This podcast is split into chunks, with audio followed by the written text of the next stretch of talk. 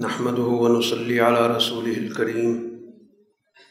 أما بعد، أعوذ بالله من الشيطان الرجيم. بسم الله الرحمن الرحيم. اقتربت الساعة وانشق القمر. وإن يروا آية يعرضوا ويقولوا سحر مستمر. صدق الله العظيم. سورہ قمر مکی صورت ہے۔ اور اس سورہ میں بنیادی طور پر یہ بات سمجھائی گئی کہ قرآن حکیم سے خاص طور پر اجتماعی معاملات میں اس بات کو سیکھنا اللہ تعالیٰ نے آسان کر دیا ہے۔ کہ دنیا کے واقعات انسان کو روز مرہ کی زندگی میں رہنمائی دیتے ہیں۔ خاص طور پر وہ واقعات جس میں قوموں کی تباہی کا ذکر، ان کی تاریخ پر غور کیا جائے اور ان کی تباہی کے اسباب تلاش کیے جائیں، تو ان کی روشنی میں موجود انسانوں کو اپنے حالات کو بہتر کرنے میں مدد ملتی اسی وجہ سے اس صورح میں یہ جملہ بار بار دہرایا گیا کہ ہم نے قرآن حکیم کو نصیحت کے حصول کے لیے آسان بنا دیا۔ اب اس سے نصیحت حاصل کرنے والے ہیں کہ جو اس سے یہ مقصد پائیں رہنمائی حاصل کریں۔ آغاز اس بات سے کیا گیا کہ انسانی اعمال کے نتائج کا ایک نظام طے شدہ ہے۔ یہ قدرت کا نظام ہے، فطرت کا نظام کہ انسانی اعمال کے نتائج، اور وہ نتائج ظاہر ہوتے رہے ہیں۔ تاریخ اس کی شاہد ہے۔ اور اسی طرح پھر اس پوری کائنات کے اس نظام کو مکمل کر کے جب اس کو لپیٹ دیا جائے گا، تو پھر ایک عالمگیر دن ہوگا، انسانیت گیر دن ہوگا، جس میں تمام تفصیلات کے ساتھ ہر ہر قوم کا اور ہر ہر فرد کا پورا کا پورا حساب نامہ تیار کیا جائے۔ اسی کو قرآن حکیم اسا سے تعبیر کرتا ہے یعنی قیامت۔ تو آغاز میں کہا گیا کہ قیامت قریب آ چکی ہے۔ مقصد اس کا یہ ہے کہ انسانی اعمال کے ساتھ نتیجہ جڑا ہوا اعمال کے بعد نتیجے میں کوئی رکاوٹ نہیں، ایسا نہیں ہوگا کہ عمل ہو گیا اور نتیجے تک پہنچنے میں رکاوٹ پیش آ گئی۔ یہ دونوں آپس میں لازم ملزوم ہیں، جڑے ہوئے اور اس کے لیے ایک خاص بڑی علامت کا بھی ذکر کیا گیا۔ اس دنیا کی جتنی بھی رونق ہے، زندگی ہے، اس میں ایک بہت بڑا عنصر چاند کا ہے۔ چاند کی روشنی انسانی زندگی کی علامت ہے۔ تو جب وہ قیامت کا واقعہ ہوگا، تو پھر یہ چاند بھی پھٹ جائے گا۔ اور اسی طرح کائنات کی باقی چیزیں بھی اپنی حیثیت، اپنا وجود کھو بیٹھیں گی۔ کیونکہ اب اس کے بعد ایک مکمل نظام انصاف کی طرف بڑھنا ہے۔ تو اس کے لیے ضروری ہے کہ اس محدود دنیا سے ایک زیادہ وسیع تر جہان کی طرف جایا جائے۔ اب ان کا طرز عمل جو مخاطب ہیں قرآن حکیم کے، ان کا طرز عمل یہ ہے کہ یہ کوئی بھی نشانی دیکھتے ہیں تو بجائے اس پہ غور و فکر کرنے کے، اس پر سوچنے کے، اس سے منہ موڑ لیتے، توجہ ہی نہیں دیتے۔ اور ایک جملہ انہوں نے اپنی زبان پر رکھا ہوا ہے کہ ہر چیز کو، ہر نشانی کو، ہر حکم کو جادو کا عنوان دیتے کہ یہ تو مستقل ایک جادو کی ایک سیریز ہے، مسلسل چل رہے اس طرح انہوں نے حقائق کو جھٹلایا۔ اور اصل میں پیروی کی ہے اپنی خواہشات کی۔ تو خواہشات ہر انسان کی اپنی اپنی ہوتی ان کی اساس پر کبھی بھی سوسائٹی میں اجتماعیت نہیں پیدا ہوتی۔ اور یہی سوسائٹی کی تباہی کی علامت ہوتی کہ وہ ایک نصب العین پر یا ایک نظریے پر اکٹھا ہونے کی بجائے ان میں سے ہر فرد اور خاص طور پر جس کے پاس طاقت ہے، جس کے پاس اختیار ہے، وہ اپنی خواہش کا خود بھی پیروکار ہوتا ہے اور اس خواہش کو دوسروں پر مسلط بھی کرتا تو یہ خواہش پرستوں کا ٹولہ ہے۔ باقی اللہ تعالیٰ کی طرف سے ہر کام کا ایک نظام طے ہے۔ اللہ کا نظام خواہشات کے تابع نہیں ہوتا وہ اصولوں پر چلتا۔ ہے تو ان کی خواہشات سے کبھی بھی ان کی تباہی کا راستہ نہیں رک سکتا۔ تباہی یقینی اس کا راستہ تو یہی ہے کہ وہ اپنی خواہشات سے بالا تر ہو کر جو ہدایت کا پیغام ہے اور جو ان کی بقا کا ذریعہ ہے اور جو پوری تاریخی تسلسل کی نمائندگی کرتا ہے اس کو قبول کرے ان کے پاس بہت سے واقعات آ چکے۔ ہیں تاریخ کا مطالعہ کریں تو بہت سے واقعات ان کے سامنے موجود بھی ہیں، ان کے سامنے بیان بھی ہوئے۔ اور ان واقعات کے اندر ان کو ان کے برے طرز عمل پر تنبی بھی ہے۔ اگر اس واقعے کا مطالعہ کیا جائے تو واقعے کی تفصیلات میں تو فرق ہو سکتا ہے۔ لیکن جن رویوں کی وجہ سے قومیں تباہ ہوئی، وہ رویے ان لوگوں کے اندر بھی موجود ہیں۔ تو جس کی وجہ سے اس واقعے کا تذکرہ خود ان کو بھی توجہ دلاتا ہے متنوع کرتا ہے، ان کو بھی ایک قسم کی ڈانٹ دیتا ہے۔ اور پھر اسی کے ساتھ ساتھ اس کی خوبی قرآن نے ذکر کی حکمت بالغ اس کی جو حکمت ہے، عقل کی جو اس کے اندر بات ہے، وہ بھی کامل درجے کی۔ ایسا نہیں کہ محض ڈانٹ ڈپٹ ہے، محض تنبی ہے، بلکہ اعلیٰ درجے کی اس میں بصیرت بھی ہے، حکمت بھی ہے، دانائی ہے۔ اور یہ دنیا میں آنے والے انبیاء یہی بات بار ان کو سمجھاتے رہے کہ تم اگر ان حقائق کو، ان حکمت کی باتوں کو، ان دانائی کی باتوں کو قبول نہیں کرو گے تو پھر ظاہر بات ہے کہ تباہی کی طرف ہی تم بڑھو گے۔ تو ان کو خبردار کرنے والے مستقبل کے انجام سے ان کو ڈرانے والے آئے، لیکن انہوں نے ان سے کوئی فائدہ نہیں حاصل کیا۔ تو اتنے واقعات ان کے سامنے موجود ہیں جو ان کے سامنے آپ نے بھی بیان کیے، ان کے علم میں بھی ہیں۔ تو رسول اللہ صلی اللہ علیہ وسلم سے کہا جا رہا ہے کہ اب آپ ان کی طرف توجہ نہ دیں۔ آپ اپنا کام جاری رکھیں۔ ان کے بارے میں آپ کو زیادہ متفکر ہونے کی ضرورت نہیں، کیونکہ آپ کے دل کے اندر چونکہ بہت زیادہ انسانوں کی ہدایت کے لیے ہمدردی تھی، جذبہ تھا، بہت زیادہ تقاضا ہوتا تھا۔ تو اس لیے باقاعدہ اللہ تعالیٰ کی طرف سے آپ کو یہ کہا گیا کہ آپ اس کو اتنا زیادہ اپنے سامنے نہ رکھیں کہ جو آپ کے دائرۂ اختیار سے باہر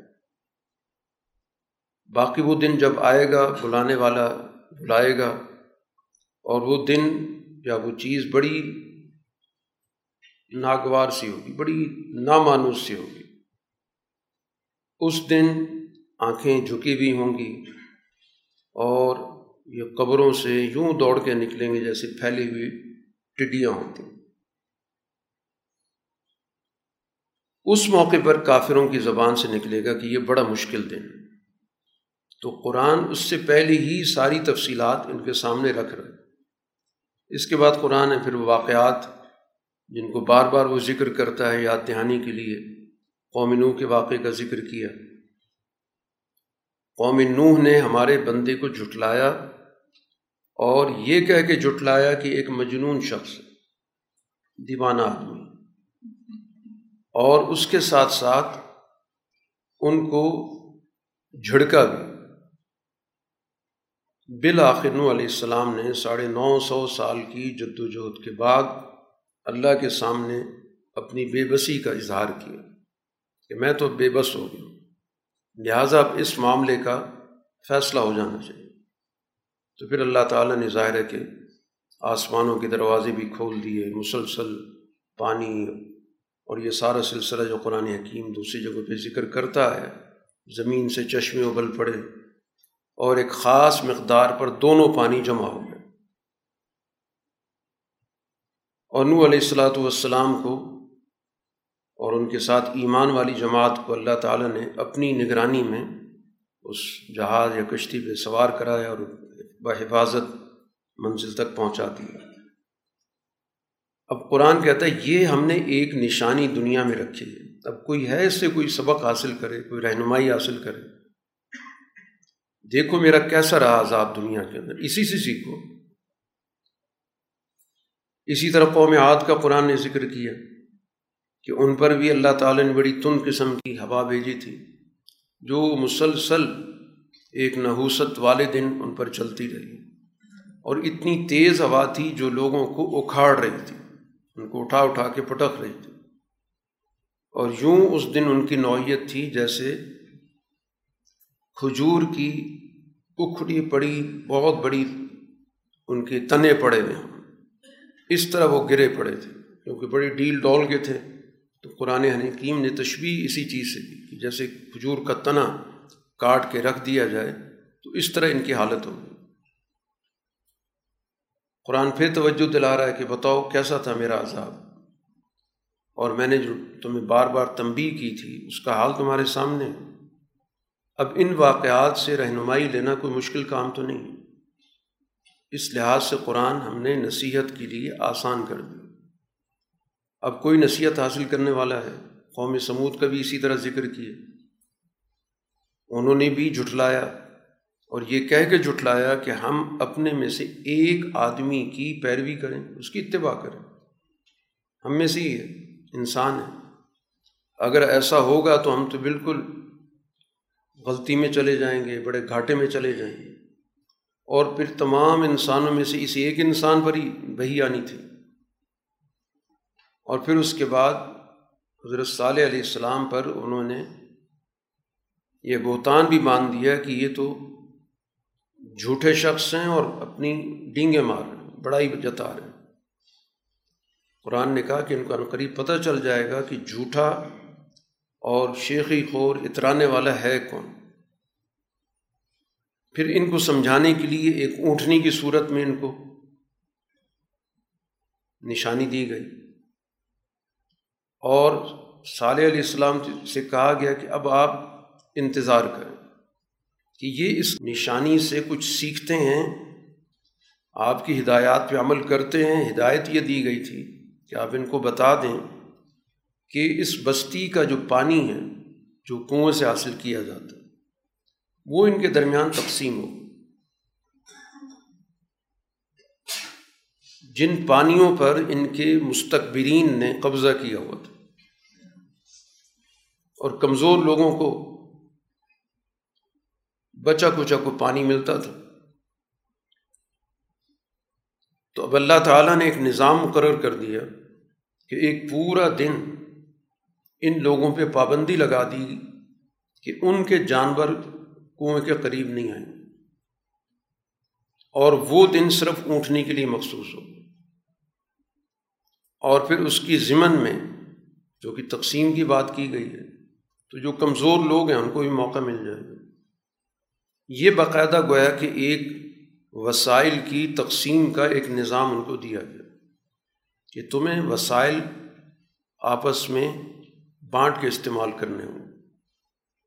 اور اس کو قانونی طور پر نافذ کرنے کے لیے اونٹنی کی صورت میں ایک علامت، ایک معجزہ رکھا گیا۔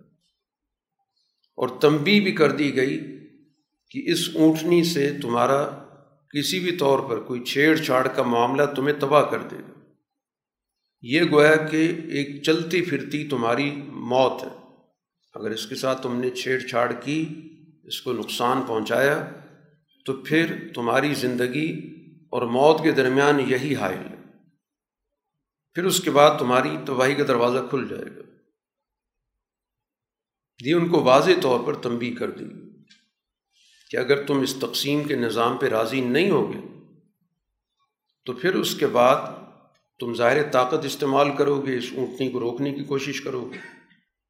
تو پھر تمہاری تباہی یقینی چنانچہ ان نے وہی حرکت کی کہ مل جل کر انہوں نے منصوبہ بنایا کہ یہ تو ہمارے وسائل جو ہمارے پاس موجود تھے، اس میں ہمیں پابند کر دیا گیا کہ ایک دن ہم ان وسائل کو استعمال ہی نہیں کر سکتے۔ محروم نہیں کیا گیا، صرف تقسیم کیا گیا۔ یہ تقسیم بھی ان سے برداشت نہیں ہوئی۔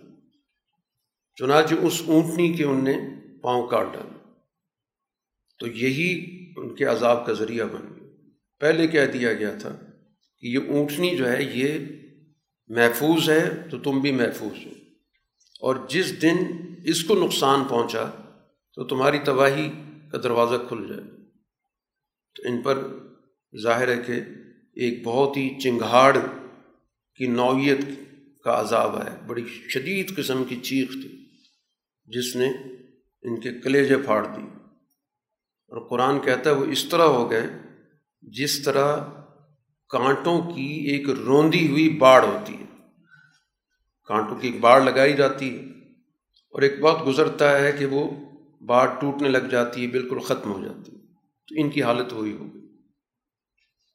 پھر قرآن کہتا ہے کہ اس واقعے سے بھی تمہیں رہنمائی ملنی چاہیے۔ ہم نے قرآن غور و فکر کے لیے بہت آسان کر دی اسی طرح قوم لوت کا ذکر کیا گیا کہ ان پر بھی پتھروں کی بارش ہوئی اور لوت علیہ السلاۃ والسلام اور ان کی فیملی کی حفاظت کی گئی۔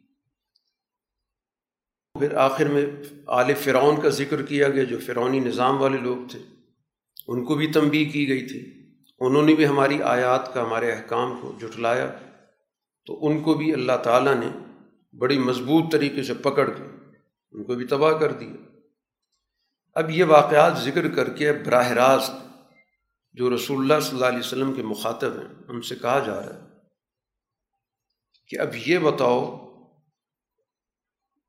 کہ یہ جو کافر ہیں اس وقت، یہ ان سے بہتر ہیں؟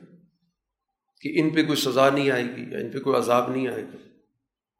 یا تو یہ کہیں کہ نہیں، یہ ان سے بہت بہتر ہے۔ اگر ان کا طرز عمل بھی وہی ہے تو نتیجہ مختلف نہیں ہو سکتا۔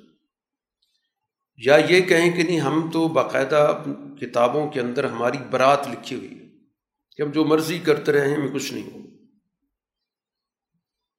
یا یہ کہیں کہ نہیں، ہماری ہمارا بڑا جتھا ہے ہماری بڑی طاقت ہے اور ایسی طاقت ہے کہ جس میں بدلہ لینے کی صلاحیت موجود ہے۔ اگر ہمارے ساتھ کوئی ایسا معاملہ ہوگا تو ہم اپنا بدلہ لے سکتے ان میں سے کوئی بات بھی نہیں۔ اور یہ مکہ کے اندر قرآن اعلان کر رہا ہے کہ یہ جو اس وقت مکہ کی اجتماعیت ہے، فاسد اجتماعیت، یہ شکست کھائے گی اور پیٹ پھیر کے بھاگے گی۔ اور وہی منظر ہوا بدر میں۔ رسول اللہ صلی اللہ علیہ وسلم نے یہی کلمات جو یہاں قرآن نے مکہ میں نازل کیے تھے کہ یہ مجمع شکست کھا جائے گا اور پیٹ پھیر کے بھاگے گا۔ اور پھر معاملہ یہی نہیں ختم، بلکہ قرآن کہتا ہے کہ اس کے بعد پھر ایک قیامت کا بھی منظر موجود ہے۔ اور وہ قیامت کا جو منظر ہے وہ تو اس سے بھی بڑی ایک مصیبت ہے اور اس سے بھی زیادہ کڑوی چیز کہ جو مجرم ہیں، وہ اس وقت بہت بڑی غلطی میں پڑے ہیں۔ اور بہت بڑا گویا کہ ان کو زوم ہے۔ جب ان لوگوں کو آگ میں اوندے منہ گھسیٹا جائے گا، کہا جائے گا کہ عذاب آگ کا چکھو۔ تو یہ گویا کہ قرآن حکیم نے یہاں پر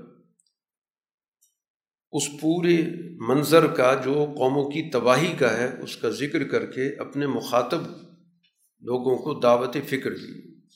اور کہا، یہ دعوت فکر کی اتنی مشکل نہیں ہے کہ اس کو سمجھنا مشکل ہو۔ بہت آسان بات ہے۔ تاریخی واقعات پہ غور کرو۔ وجوہات کا جائزہ لو۔ تمہیں ایک ہی جیسی داستانیں ملیں۔ گی اختتام پر متقین جماعت کا ذکر کیا گیا کہ ان کے لیے یقیناً اللہ تعالیٰ کی طرف سے بڑی کامیابیاں ہوں گی، جنت ہوگی، نہریں ہوں گی۔ اور اصل وجہ کیا ہے؟ کہ وہ اس دنیا کے اندر سچائی کا کام کر رہے تھے۔ جو بات اللہ تعالیٰ کی طرف سے ان کو بیان کی گئی تھی، بتائی گئی تھی، جس پر ان کو ایمان کی دعوت دی گئی تھی، اس کو ان نے پوری سچائی کے ساتھ قبول کی اور اس سچائی کے مشن پر انہوں نے دنیا کے اندر ہر قسم کی آزمائش کا سامنا کیا۔ اب اس لیے وہ با اقتدار بادشاہ اللہ کے پاس ایک ایسی جگہ پر ہوں گے کہ جو بالکل سچی ہوگی، جس میں کسی قسم کی کوئی دھوکے کی آمیزش نہیں ہوگی۔ سورہ رحمان مدنی صورت ہے۔ اس کے آغاز میں اللہ تعالیٰ کی جو سب سے اعلیٰ صفت ہے رحمان۔ یہ وہ صفت ہے جو کائنات گیر ہے۔ پوری کائنات اللہ کی صفت رحمت کا نمونہ ہے۔ اور اس کا دائرہ کائنات کے ہر ہر چیز پر وسیع یعنی یہ وہ رحمت نہیں ہے جو صرف ماننے والوں کو حاصل ہوتی ہے، بلکہ یہ وہ رحمت ہے جو دنیا کے اندر تمام عالم پر حاوی ہے۔ اس ذات کا تقاضا یہ ہے کہ یہ انسان اس دنیا کے اندر ترقی کرے، کمال حاصل کرے۔ اور اس کمال کے حصول کے لیے اس نے اس دنیا میں جو نصاب مقرر کیا وہ قرآن اس رحمان نے قرآن کی تعلیم دی۔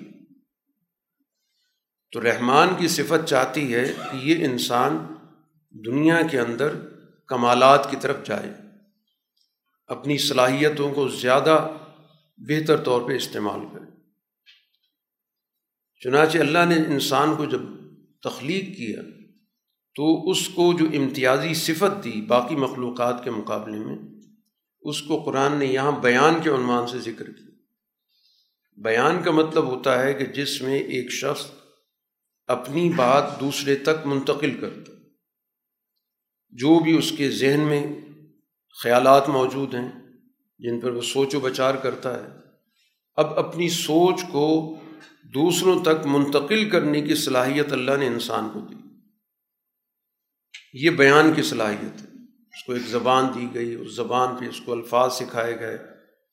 جو جو کیفیات انسان محسوس کرتا ہے، ان کے لیے اس کو علیحدہ علیحدہ الفاظ بتائے گئے۔ اور ان الفاظ کے ذریعے وہ دوسروں تک اپنا پیغام منتقل کرتا یہ دنیا میں کسی اور مخلوق کے پاس صلاحیت نہیں کہ اپنے معافذ ضمیر کو دوسروں تک منتقل کرے۔ اول تو ان کے پاس غور و فکر کی صلاحیت نہیں ہے اور پھر دوم اپنی جو بھی ضرورت، تقاضا، اس کو بیان کرنے کی بھی صلاحیت نہیں۔ تو اس طرح گویا کہ انسانوں کی زندگی کو بہت زیادہ پرسہولت بنا دیا۔ اس لیے یہ انسان اس دنیا میں علم کے حصول کے لیے دوسروں سے بھی استفادہ کرتا ہر ہر چیز میں اس کو خود براہ راست غور و فکر کی ضرورت پیش نہیں آتی کہ ہر چیز کو نئے سرے خود بنائے، ایجاد کرے، تلاش کرے۔ بہت ساری چیزیں اس کو دوسروں سے منتقل ہو جاتی تو اسی وجہ سے وہ دنیا کے اندر اس کا ایک ارتقاء چل رہا ہے۔ جو انسانی ترقی ہے، تو اس کی ایک بڑی وجہ یہ ہے کہ اس کو پچھلا علم ورثے میں مل جاتا ہے۔ اس علم سے یہ فائدہ اٹھاتا ہے۔ اس کو پھر آگے منتقل کرتا ہے۔ اس لیے اس کو نئے سرے سے سفر نہیں شروع کرنا پڑتا۔ وہ وہاں سے سفر شروع کرتا ہے جہاں تک پچھلی نسل اپنا سلسلہ چھوڑ گئی۔ تو اب اس سلسلے سے استفادے کا طریقہ بیان کہ وہ چیز اس کے سامنے واضح ہوتی ہیں، اس کو بتا دیا جاتا ہے اور اس چیز کو جو کہ دنیا کے اندر علم کی صورت میں موجود ہے، وہ محفوظ ہو جاتی ہے۔ تو وہ لکھی ہوئی تحریر بھی پڑھ لیتا ہے، کسی کی گفتگو کو بھی سن کے سمجھ لیتا ہے۔ تو یہ اللہ نے اس کو اتنا بڑا انعام عطا کیا جس کو قرآن نے بیان کے عنوان سے ذکر کیا۔ اور قرآن حکیم بھی اسی بیان کے ذریعے لوگوں تک منتقل ہو رسول اللہ صلی اللہ علیہ وسلم پر وہی آ رہی ہے۔ پھر وہ وہی آپ کی زبان سے لوگوں تک پہنچتی ہے۔ ان کے ذہنوں کو اپیل کرتی ہے۔ پھر وہ اس پہ کوئی سوال کرتے ہیں تو وہ بھی ظاہر ہے کہ ایک بیان کا مرحلہ۔ سوال جواب سے مزید ان کا علم آگے بڑھتا ہے۔ تو یہ تو وہ ہے کہ انسان کی اس دنیا کے اندر جو ایک امتیازی خصوصیت ہے، اس کو قرآن نے بیان کی پھر باقی کائنات کا نظام ہے، وہ بھی اس کے فائدے کے لیے۔ یہاں جو سورج چاند کے نظام کا ذکر کیا، اس کا بھی ایک حساب ہے۔ اس حساب سے بھی انسان فائدہ اٹھا رہا ہے۔ کہ سورج کے نکلنے کا، غروب ہونے کا ایک نظام ہے، اس کے ذریعے اس کو اپنے پورے دن کی بلکہ پورے چوبیس گھنٹے کی اپنی سرگرمیاں منظم کرنے کا موقع مل رہا ہے۔ چاند کے نظام سے بھی اسی طرح اس کو مہینوں کا، ایام کا، موسموں کا اندازہ ہو رہا ہے۔ پھر اسی طرح دنیا کے اندر جو نباتات کا نظام ہے، وہ بھی اس انسان کو غور و فکر کی دعوت دیتا ہے کہ انسان اس چیز پر غور کرتا ہے۔ مختلف قسم کے دو طرح کے درخت ہیں۔ ایک وہ جو تنے پہ کھڑے ہیں، ایک وہ جو جھاڑیوں کی صورت میں ہیں یا زمین پر پھیلتے ہیں۔ ان کو بھی قرآن نے کہا کہ وہ گویا اللہ تعالیٰ کو سجدہ کر۔ اب یہ انسان کے غور و فکر کی ساری باتیں کہ دنیا کے اندر ہر موجود چیز اللہ کی اطاعت کر رہی۔ وہ اطاعت اس کی اپنی منشا سے، اپنے فیصلے سے نہیں ہے۔ اس کو بنایا ایسے ہی لیکن اس انسان سے تقاضا کیا گیا کہ اپنے فکر سے، اپنی سوچ سے، اپنے فیصلے سے اللہ کی اطاعت کرے۔ اسی طرح اللہ تعالیٰ نے یہ آسمان کا نظام قائم کیا۔ اور اس پوری کائنات کے اندر جو بنیادی چیز ہے وہ توازن ہے۔ جو دنیا کا بقا ہے، وہ کس اصول پر ہے؟ وہ اس کو قرآن حکیم نے میزان کے عنوان سے ذکر کیا۔ کہ اللہ تعالیٰ نے ایک ترازو بنا رکھا۔ تو ترازو اصل میں توازن کے لیے ہوتا ہے۔ ضروری نہیں کسی طرح کا ترازو ہو۔ ترازو کا مقصد دو چیزوں کے درمیان توازن پیدا کرنا ہوتا ہے۔ تو پوری کائنات میں ایک توازن موجود ہے۔ اور اسی توازن کو قائم رکھنا ہی معاشرے کی بقا ہے۔ یہ کائنات بھی اس وقت تک موجود ہے جب تک اس میں توازن ہے۔ یہ کائنات بھی اسی وقت ختم ہوگی جب اس میں توازن نہیں رہے گا۔ جو قرآن نے قیامت کے مناظر ذکر کیے، اس میں یہی چیزیں ذکر کی نا سورج اپنی روشنی کھو بیٹھے گا یا اسی طرح ستارے جو ہیں وہ دھندلا جائیں گے یا سمندر جو ہے وہ آپے سے باہر ہو جائے گا یعنی وہ توازن ٹوٹ جائے گا۔ تو جس طرح کائنات کا توازن، اس کائنات کو باقی رکھے ہوئے کہ ہر روز سورج کا ایک نظام طے شدہ ہے، چاند کا نظام طے شدہ ہے، موسموں کا ایک نظام ہے۔ اسی طرح نباتات کا نظام ہے۔ ہر چیز ایک توازن کے ساتھ چل رہی ہے۔ تو اسی طرح جو سماج کا نظام ہے، معاشرے کا نظام ہے، اس میں بھی یہی دعوت فکر دی گئی کہ عقیم الوزن بالقسط، کہ انصاف کے ساتھ توازن قائم رکھو اور اس میں ڈنڈی مت مارو، کمی بیشی مت کرو۔ جس کا جو حق بنتا ہے وہ دو۔ کسی کا حق چھین کے کسی اور کے حصے میں مت ڈالو۔ تو یہ عدم توازن ہی سوسائٹی کو برباد کرتا ہے۔ اسی کو ظلم کہتے ہیں۔ ظلم نام اسی چیز کا ہے جب سوسائٹی کے اندر میزان ٹوٹ جائے۔ توازن ختم ہو جائے۔ ایک طبقہ تمام چیزوں پر قابض ہو جائے۔ تمام اختیارات اس کے پاس چلے جائیں۔ تمام وسائل اس کے پاس چلے جائیں۔ ہر قسم کا فیصلے کا اختیار اس کے پاس چلا جائے اور دوسرا ان تمام چیزوں سے محروم ہو جائے۔ تو یہی ظلم کہلاتا ہے، یہی عدم توازن کہلاتا ہے۔ اس لیے قرآن میزان پہ زور دے رہے ہیں اس کو درست طریقے سے رکھ یہ کسی کے حق میں اس کو جھکنا نہیں چاہیے۔ اس کے بعد قرآن نے زمین کا ذکر کیا کہ یہ زمین کا نظام بھی تمام انسانوں کے لیے اللہ نے رکھا۔ اس زمین پر بھی کسی کی اجارہ داری ان معنوں میں نہیں ہے کہ اس کے وسائل اپنے پاس روک کے بیٹھ جائے اور دوسروں کو اس سے محروم کر کیونکہ زمین سے انسانوں کی بقا جڑی ہوئی ہے۔ ان کی خوراک کا نظام سارا کا سارا زمین سے جڑا ہوا اب اس لیے اس پر کسی کی بھی اجارہ داری ہوگی تو دوسرے لوگ اس سے محروم ہو جائیں گے۔ تمام انسانوں تک اس زمین کے وسائل کی رسائی کا ہونا یہ ضروری ہے اور اسی کے لیے ایک نظام کی ضرورت پیش آتی ہے کہ اس زمین کے وسائل سے تمام لوگ کس طرح استفادہ کریں۔ تو ایک سسٹم وجود میں آتا ہے جو ان چیزوں کو مینیج کرتا ہے۔ وہ لوگ جو براہ راست زمین پہ کام کر رہے ہوتے ہیں یا جو اس پہ کام نہیں کر رہے ہوتے یا زمین پہ پیدا ہونے والی چیزوں کو ایک جگہ سے دوسری جگہ تجارت کی صورت میں منتقل کرتے ہیں۔ ہر ایک اپنا اپنا ایک کام ہوتا تو اس لیے بنیادی فکر یہ دی گئی کہ یہ زمین تمام انسانوں کی اس کے اندر اللہ تعالیٰ نے ظاہر کہ مختلف چیزوں کی پیداوار کی صلاحیت رکھی۔ خوراک کی چیزیں بھی ہیں، اسی طرح انسان کے لیے پھل کی چیزیں بھی ہیں۔ اس کے بعد پھر قرآن حکیم اس صورح کے اندر جو ایک مرکزی آیت بار بار جس کا تذکر آ رہا ہے، وہ دعوت فکر ہے۔ کہ اللہ تعالیٰ کی کن کن نعمتوں کو تم جھٹلاؤ گے تو نعمتوں کا جھٹلانا، ان نعمتوں کا غلط استعمال۔ ان نعمتوں کو پر اجارہ داری بھی جھٹلانا ہے۔ تو جھٹلانے کی دونوں صورتیں ہوتی ہیں کہ آپ یا تو زبان سے ان کو جھٹلا دیں، یہ کوئی نعمت نہیں ہے۔ اور عملی طور پہ جھٹلانا یہ ہے کہ ان نعمتوں کو لوگوں کی دسترس سے باہر کر دیں یا کوئی ان تمام نعمتوں پہ قابض ہو جائے۔ دونوں صورتیں گویا کہ جھٹلانے کی۔ تو جب اللہ تعالیٰ نعمت کا ذکر کر رہا ہے تو اس کا مطلب یہ کہ نعمتوں سے استفادے کا حق سب کے پاس ہو۔ تبھی تو اسے اس نعمت کا پتہ ہوگا یا اس نعمت کی قدر کرے گا یا اس نعمت پر اس سے شکر کا تقاضا کیا جائے گا۔ جب یہ نہیں ہوگا تو اس کا مطلب یہ کہ وہ نعمت کو جھٹلا رہے ہیں۔ انسان کی تخلیق کی طرف توجہ دلائی گئی کہ اس کی تخلیق ہوئی ایک کھنکھناتی مٹی سے، یا اسی طرح جنوں کی تخلیق کا ذکر کیا گیا کہ آگ کے شعلے سے ان کی تخلیق ہوئی۔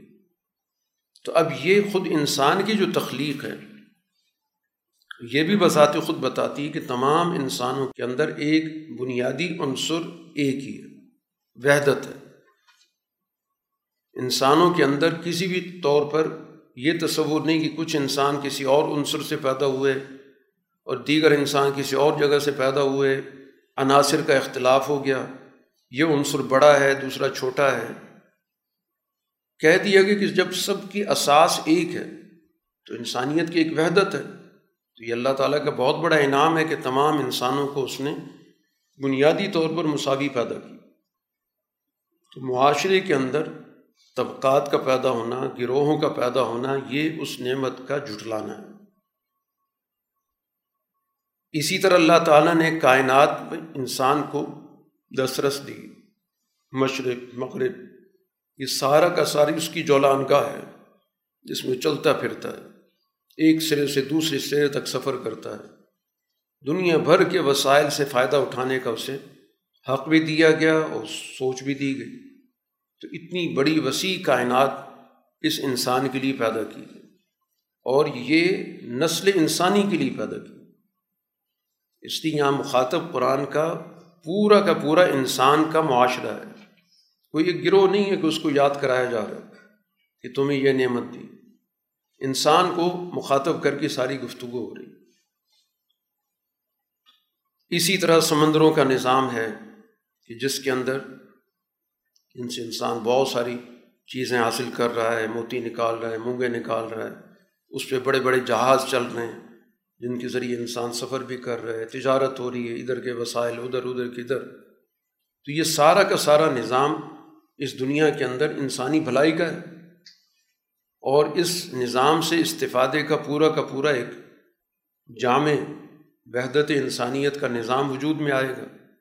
اور انبیاء اسی کے لیے آتے رہیں۔ تو اس لیے ایک ایک نعمت کا ذکر کر کے بار بار سوال کیا جا رہا ہے کہ کس کس نعمت کو تم جھٹلاؤ گے فکری طور پر، عملی طور پر۔ پھر اسی طرح قرآن حکیم نے آخرت کے مناظر ذکر کیے۔ اور آخرت کی دونوں نوعیتیں، سزا والی نوعیتیں بھی ذکر کی ہیں۔ جو سزا کی صورتیں قرآن حکیم نے ذکر کی ہیں، جیسے آگ کے شعلوں کی بات کی گئی ہے آسمان کے پھٹنے کی بات کی گئی۔ مجرموں کے بارے میں ذکر کیا گیا کہ وہ اپنی صورتوں سے، اپنے کردار سے پہچانے جائیں گے، ان کو پیشانی سے اور ان کو پاؤں سے پکڑ کے گھسیٹ کے ڈالا جائے گا۔ تو یہ وہ کردار ہیں جنہوں نے دنیا کے اندر ان نعمتوں کو ضائع کیا۔ ان نعمتوں پر اجارہ داری قائم کی، ان نعمتوں سے دوسروں کو محروم رکھا۔ اس لیے ان سزاؤں کا ذکر کر کے بھی یہی جملہ آ رہا ہے کہ کس کس نعمت کو جھٹلاؤ۔ یہ تمہارے جھٹلانے کا انجام تمہارے سامنے ہے۔ اب چونکہ قرآن دنیا میں مخاطب کر رہا ہے، تو اس لیے وہاں کا منظر ذکر کر کے حاضر لوگوں کو سمجھایا جا رہا ہے کہ اس انجام کو سامنے رکھو۔ اور اس انجام کی موجودگی میں اب تم سے یہ سوال ہو رہا ہے کہ کس کس نعمت کو تم جٹلاؤ اسی طرح قرآن حکیم نے آخرت کی نعمتوں کا بھی ذکر کیا۔ اب یہ نعمتیں انسان کو جن اعمال پر ملیں گی، تو وہ اعمال بھی وہی ہوں گے کہ جس کے ذریعے اس نے دنیا میں ان نعمتوں جو دنیا کی نعمتیں تھیں، ان پر بھی اس نے اپنی اجارہ داری نہیں قائم رکھی۔ ان نعمتوں سے خود بھی فائدہ اٹھایا اور ان نعمتوں سے استفادے کا اس نے باقاعدہ دنیا میں سسٹم قائم کیا، دوسروں کو اس سے محروم نہیں کیا اور اگر محروم کرے گا تو پھر قرآن بار بار پوچھے گا جو یہاں پہ سوال آ رہا ہے۔ تو یہ ایک مجموعی طور پر دنیا کی نعمتوں کا، آخرت کی نعمتوں کا، پھر اسی طرح آخرت کی سزاؤں کا، یہ ایک پوری کی پوری ایک تفصیل اس صورح کے اندر بیان کی گئی۔ پھر جنت کے اندر مختلف درجوں کا بھی ذکر کیا گیا۔ ان کی بھی مختلف درجیں اعمال کی نوعیت کے اعتبار سے ایک اعلیٰ درجے کی جنت ہے، اس سے دوسری اس سے کچھ کم درجے کی جنت ہے۔ نعمتیں دونوں کے اندر پائی جاتی ہیں۔ تو جو جیسے جیسے انسانی اعمال کے اندر فرق موجود ہے، تو اس کا اظہار گویا کہ انعامات کے اندر بھی نکل۔ رہا کیونکہ قرآن بار بار یہی بتا رہا ہے کہ انسانی اعمال نے ہی اچھائی یا برائی کی شکل اختیار کرنی انسانی اعمال نے ہی نعمتیں اور انسانی اعمال نے ہی عذاب کی شکل اختیار کرنی۔ نعمتیں اس کے علاوہ کچھ بھی نہیں، یہ اعمال ہیں جو نعمتیں بن رہے ہیں۔ تو جتنے اعمال ہوں گے، جس نوعیت کے ہوں گے، اسی طرح کے اس کے نتائج بھی ہوں گے۔ تو اس وجہ سے ایک ایک نعمت کا ذکر کر کے قرآن اس جملے کو سوچنے کے لیے بار بار دہرا رہا ہے۔ یہ قرآن کا یہاں پر ہمارے سامنے ایک انداز آ گیا کہ ایک چیز پہ جھنجھوڑنے کے لیے کہ ایک نعمت کا ذکر کر کے پھر جھنجھوڑا گیا کہ کس کس کو جھٹلاؤ تاکہ انسان کے اندر وہ غفلت ختم ہو۔ اور اگر اس کے اندر ڈھٹائی موجود ہے تو اس کو سوچنے پہ مجبور کیا جائے۔ اور وہ یاد دہانی کی طرف آئے۔ اس کے اندر ان نعمتوں کی قدر پیدا ہو۔ اپنے ذاتی استعمال کے حوالے سے بھی اور اس نقطہ نظر سے بھی کہ کہیں میں نے ان نعمتوں کو دوسروں کی رسائی سے روکا ہوا تو نہیں ہے۔ میرے اندر اجارہ داری کی سوچ تو موجود نہیں ہے۔ اور یہ ساری گفتگو گویا کہ جیسے فرض سے ہو رہی ہے، اسی طرح معاشرے سے ہو رہی ہے، سماج سے بھی ہو رہی ہے۔ کہ اگر ایک سماج یہ کام کر رہا ہے کہ نعمتوں تک تمام کی رسائی یا نعمتوں سے محرومی، کیونکہ ہر ہر آدمی تو براہ راست نعمتوں تک نہیں پہنچ سکتا۔ یہ تو سسٹم کا کام ہوتا ہے۔ کہ وہ تمام نعمتوں تک رسائی کا سسٹم بناتا ہے کہ تمام لوگ بآسانی ان سے فائدہ اٹھا سکیں۔ اگر انفرادی طور پر ہوگا تو وہ تو ظاہر ہے پھر اجارہ داری کا تصور ہوگا، جس کے پاس زیادہ کچھ جمع ہو گیا، لوگ کے بیٹھ جائے گا کہ یہ نعمت مجھ پر اللہ نے کی ہے۔ اور ایک سسٹم ہوگا جو ان چیزوں کے درمیان توازن رکھے گا کہ اگر ایک چیز ایک جگہ پر زیادہ موجود ہے، اس کو دوسری جگہ منتقل کیا جائے تاکہ دوسرے لوگ فائدہ اٹھائیں۔ جس کی وجہ سے دنیا کے اندر باقاعدہ یہ تجارت کا نظام وجود میں ہے، وہ اسی وجہ سے ہے کہ ایک جگہ ایک چیز کی فراوانی ہے، دوسری جگہ اس چیز کی نسبتاً کمی ہے۔ تو اس فراوانی والی جگہ سے چیزوں کو ادھر منتقل کرایا جائے۔ تو اسی وجہ سے دنیا کے اندر پورا کا پورا سمندری اور بری نظام تجارت وجود میں آیا۔ اور اس سورہ کے اختتام پر، جس جملے پر بات کو ختم کیا گیا کہ تیرے رب کا نام بڑی برکت والا، جو بڑائی والا بھی ہے اور عظمت والا بھی۔ اب برکت جس چیز کو کہا جاتا ہے کہ کسی چیز کے اندر اضافہ۔ اسی طرح کسی چیز سے بھرپور طریقے سے استفادہ۔ یہ دو چیزیں برکت کے اندر شامل ہیں۔ کہنے کا مقصد قرآن کا یہ ہے کہ یہ صرف ان جملوں تک یا ان الفاظ تک بات محدود نہیں ہے کہ کوئی شخص یہ تصور رکھے کہ بس جنت تو ان چار چیزوں کا، دس چیزوں کا نام ہے، یا جہنم صرف دو تین عذابوں کا نام ہے، تو ایسا نہیں ہے۔ یہ تو نمونے کی چیزیں بیان کی گئی۔ اور اتنی بیان کی گئی جتنی انسان کی سمجھ کام کرتی۔ حقیقت یہ ہے کہ جنت کی نعمتوں کا اس دنیا کے اندر حقیقی تصور ممکن ہی نہیں کیونکہ انسان بہت محدود سوچ رکھتا ہے۔ اس لیے قرآن نے بھی ذکر کیا، حدیث میں بھی ذکر ہے کہ جنت کی جو نعمتیں ہیں وہ نہ تو کانوں نے سنی ہیں، نہ آنکھوں نے دیکھی ہیں، نہ دلوں پر ان کے خیالات آ سکتے ہیں۔ اب اس انسان کی جتنی سمجھ ہے، جتنی اس کی سوچ ہے، جتنا علم ہے، اس کے مطابق ان نعمتوں کا ذکر کیا۔ وہ چیزیں جو اس کو دنیا میں اچھی لگتی ہیں قرآن نے ان کو نعمت کے طور پہ ذکر کر دی۔ پھلوں کا ذکر ہو گیا، سائے کا ذکر ہو گیا، ٹھنڈے پانی کا ذکر ہو گیا، اچھے باغات کا ذکر ہو گیا۔ ان چیزوں کا قرآن نے ذکر کر دیا۔ جن چیزوں کو دنیا کے اندر انسان اپنے لیے مصیبت سمجھتا ہے، عذاب سمجھتا ہے، کھولتا ہوا پانی ہے، اسی طرح کانٹے دار درخت ہے اس طرح کی چیزوں کو آگ ہے، ان کو قرآن نے عذاب کے طور پہ ذکر کر دی لیکن اصل نعمتوں کا اور عذاب کا جو حقیقی تصور ہے وہ ظاہر ہے کہ ان مادی تصورات سے بہت بالا تر ہے۔ سورہ واقعہ مکی صورت ہے اور اس کا بھی سارا مضمون قیامت سے ہی تعلق رکھتا ہے۔ اس لیے آغاز میں ذکر کیا گیا کہ قیامت کا ایک عنوان واقعہ ہے۔ واقعہ کہتے ہیں وہ چیز جو وقوع پذیر ہونے والی ہے، جس کا ہونا یقینی ہے۔ اس کو قرآن نے گویا قیامت کو یہاں عنوان دیا واقعہ۔ یہ چیز بس وقوع پذیر ہونے والی ہے، اس میں کوئی دوسری رائے نہیں ہے۔ اور جب وہ واقع ہوگی تو اس کو پھر کوئی جٹلا نہیں سکتا۔ ہونا اس نے۔ اعمال کے نتائج کو قرآن بار بار بتا رہا ہے کہ ان کے نتائج ہو کے رہیں۔ یہ نہیں ہو سکتا کہ عمل ہو اور نتیجہ نہ ہو اس کا۔ اور یہ چیز ایسی ہے کہ یہ کچھ کو بلندی پہ لے جائے گی، کچھ کو پستی پہ لے جائے گی۔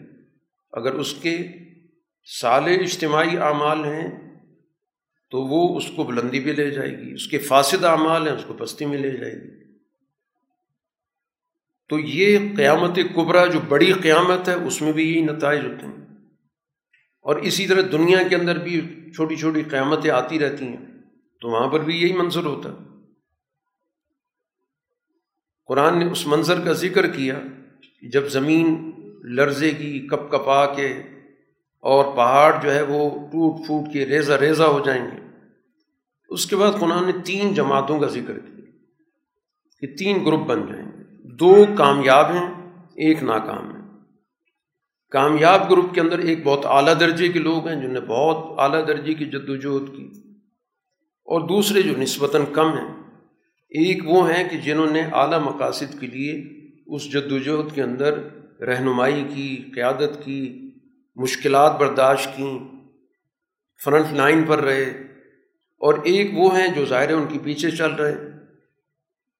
تو دونوں کی جو نوعیت ہے، نتائج کے اعتبار سے کامیابی کی تو ہے، لیکن دونوں کے درمیان بہرحال ایک فرق ہے کہ جو آگے جا کر قیادت کرتے ہیں، مشکلات برداشت کرتے ہیں، تو ان کا درجہ بڑا ہوتا ہے کیونکہ دوسرے لوگوں کے لیے حوصلہ افزائی کا ذریعہ بنتے ہیں۔ اور دوسرے وہ ہیں کہ جو اپنی جتنی صلاحیت اس کے مطابق اس کام کو، جو نیکی کا کام ہے، اس کو لے کر چل رہے تو ایک کو قرآن حکیم نے عنوان دیا دائیں طرف والے۔ ایک کو عنوان دیا قرآن نے سبقت لے جانے والے، آگے بڑھنے والے۔ تو دونوں کے انعامات ذکر کیے۔ لیکن ان میں تھوڑا بہت فرق رکھا گیا یہی بات بتانے کے لیے کہ جس کی جد اعلیٰ درجے کی رہی، بھرپور رہی، وسیع تر رہی، دوسروں کے لیے رہنمائی کا ذریعہ بنی، تو ظاہر ان کا درجہ بڑھا۔ ہے اور جو ظاہر ہے اس کے مقابلے میں کم درجے کے ہوں گے، تو ظاہر ہے کہ اس لحاظ سے فرق ہے، لیکن ہیں دونوں کامیاب۔ اب یہ جو سبقت جن کی بات کی جا رہی ہے، یہ پہلے دور میں ان کی جو تعداد ہے، وہ زیادہ ہے۔ بنسبت دوسرے دور کے مقابلے میں۔ اور یہ جو دوسرے درجے کے جو لوگ ہیں، جن کو قرآن نے کہا دائیں طرف والے، یہ پہلے دور کے اندر بھی بڑی تعداد ہے، آخری دور کے اندر بھی بڑی تعداد ہے۔ کہ جو اول دور ہے رسول اللہ صلی اللہ علیہ وسلم کا، تو ظاہر اس دور کے اندر جو قربانیاں دی گئیں جس کے نتیجے میں انہوں نے پوری دنیا کے اندر ایک عالمگیر انقلاب برپا کیا، فتوحات کیں۔ ظاہر ایک بہت بڑی عظیم جد ہوئی۔ تو اس لحاظ سے ایک بہت بڑی جماعت سابقین میں موجود ہے۔ بعد میں بھی موجود ہے، لیکن دونوں کے درمیان موازنہ کیا جائے۔ تو قرآن نے کہا کہ یہ سبقت لے جانے والی جماعت اول دور میں زیادہ ہے اور پچھلے دور میں اس کے مقابلے میں نسبتاً کم ہے۔ لیکن جو سچائی کے پیچھے چلنے والے ہیں اس کے لیے کام کرنے والے ہیں۔ تو بڑی جماعت پہلے بھی ہے، بعد میں بھی ہے۔ جو ناکام گروہ ہے، اس کو قرآن حکیم نے تعبیر کیا بائیں طرف والے۔ ان کے لیے سزاؤں کا قرآن نے ذکر کیا۔ اب ان کا جرم کیا تھا؟ وہی جرم جس کو قرآن بار بار یاد کرا رہا ہے کہ ان قانون قبل ظال کا مترفی ان کے اندر در حقیقت وسائل کا زیادہ تھا، وسائل کا غلط استعمال تھا، وسائل پر عیاشی تھی۔ جب وسائل ان کے پاس موجود تھے تو ان کو بے تحاشا غلط طریقے سے استعمال کیا صرف اپنی ذاتی مفاد کے لیے، ذاتی تعیش کے لیے، ذاتی آرام کے لیے، ذاتی اغراض کے لیے۔ یہ گویا کہ ان کے اندر سرمایہ پرستی موجود تھی۔ ان کا سب سے بڑا جرم قرآن نے یہ ذکر کیا۔ اور اس کے ساتھ ساتھ ایک ان کے اندر بنیادی جو خرابی تھی، وہ ان کے فکر اور نظریے کے اندر بھی تھی۔ یہ اعمال کے نتائج کا سرے سے انکار کرتے تھے۔ جب ان کو بار بار کہا جاتا تھا کہ بعض پرس ہوگی، پوچھا جائے گا اور یہ زندگی جب ختم ہوگی تو اگلی ایک اور زندگی بھی موجود ہے۔ اگر یہاں تم کسی طرح بچ بچا بھی گئے، اگلے دور میں نہیں بچ سکتے۔ تو اس کا یہ مذاق اڑاتے ہیں۔ کہ ہم مٹی ہو گئے ہڈیاں بن گئے تو پھر اٹھائے جائیں گے۔ اس نے اٹھ کے کیا کرنا؟ اور ہمارے آبا و اجداد بھی دوبارہ اٹھائے جائیں گے۔ اس سوال کے جواب میں ان کو کہا گیا، پہلے والے ہوں، بعد والے ہوں، سارے کے سارے اکٹھے کیے جائیں گے۔ تم لوگ بھٹکے ہوئے ہو، جھوٹے لوگ ہو، تمہیں پھر یہ بھی بتا دیا جائے کہ تمہیں پھر اس تھوڑ کے درخت سے کانٹوں والے درخت سے کھانا بھی پڑے گا۔ تو اس سے تمہیں پیٹ بھرنا پڑے گا۔ پھر اس پہ کھولتا ہوا پانی بھی پینا پڑے گا۔ اور پیاس اتنی لگی ہوئی ہوگی تم یوں پانی پیو گے جیسے پیاسا اونٹ پانی پی رہا ہوتا۔ تو اس دن تمہارا یہ توازو ہوگی۔ تو یہ گویا کہ قرآن حکیم نے یہ مترف لوگوں کا، کیونکہ دنیا کے اندر بھی یہ اسی طرح وسائل کو ہڑپ کرتے تھے۔ اسی منظر کو قرآن نے قیامت میں بھی دکھایا۔ کہ حالانکہ وہ کھولتا ہوا پانی ہے۔ لیکن اس میں بھی اسی طرح جیسے پیاسا اونٹ پانی پیتا ہے کہ ساری چیز جمع کر لیں اسی منظر کا ذکر کیا۔ اس کے بعد قرآن حکیم نے کچھ بنیادی سوال سمجھانے کے لیے کیے کہ اس کائنات کی حقیقت پہ غور کرو کہ اس کائنات کو بنانے والا، سارا اس کا نظام چلانے والا کون ہے؟ اس کی پہچان تو پیدا کرو۔ کہ ان چیزوں کے اندر یہ صلاحیت رکھی تو کس نے رکھی؟ جو آج ہم چیزوں کو استعمال کرتے ہیں، وہ اس نقطہ نظر سے کرتے ہیں کہ ہمیں پتہ ہے کہ اس چیز کا یہ فائدہ ہے۔ تو یہ صلاحیت کس نے پیدا کی؟ یہ غور و فکر کی چیز۔ سب سے پہلے تو انسان کی اپنی تخلیق پہ توجہ دلائی گئی۔ تو تمہاری اپنی تخلیق کیسے ہوتی؟ تم کس طرح ایک قطرے سے ایک پورا انسان بنتے ہو، کون بناتا ہے؟ کیا تم خود بناتے ہو؟ یا کوئی بنانے والا ہے؟ پھر اسی طرح ہم نے ہر انسان کا ایک وقت بھی رکھ دیا کہ یہ جو انسانی ڈھانچہ ہے، اس کا اتنا وقت دنیا کے اندر بسر ہوگا۔ اور پھر اللہ تعالیٰ اس چیز پہ پوری قدرت رکھتا ہے کہ اس ماڈل کو ختم کر کے کسی اور کو لے آئے۔ جیسے اس نے فرسٹ ٹائم تمہیں پیدا کیا، وہ دوبارہ بھی پیدا کر سکتا۔ اب یہ چیزیں تمہیں کیوں نہیں سمجھ میں آتی؟ کہ جس تخلیق میں تمہارا کردار ہی موجود نہیں ہے، کسی نے تو پیدا کیا۔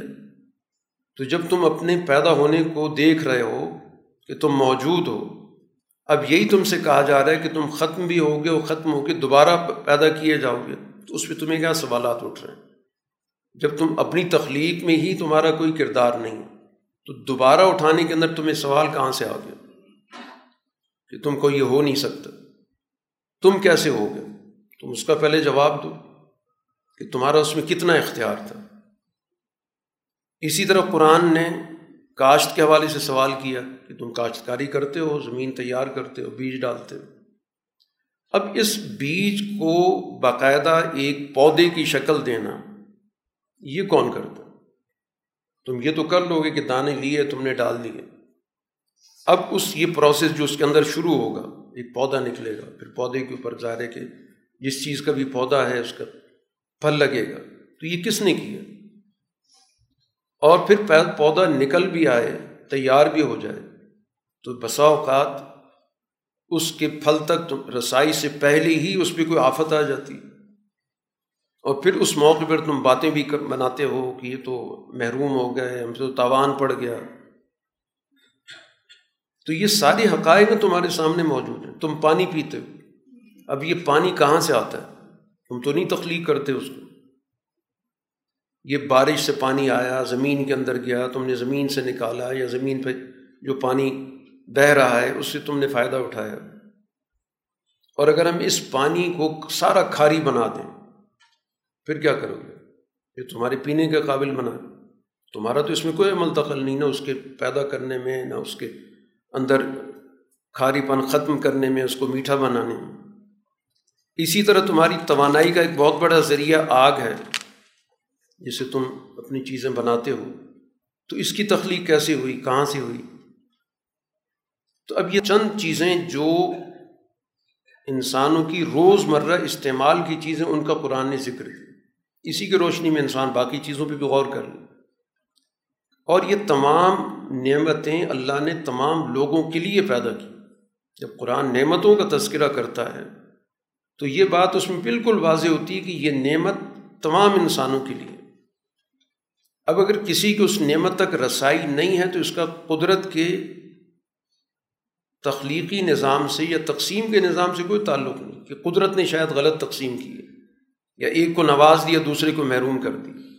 اگر ایسا ہوتا تو قرآن اس کو بطور انعام کے تمام انسانوں کے سامنے نہ بیان کرتا۔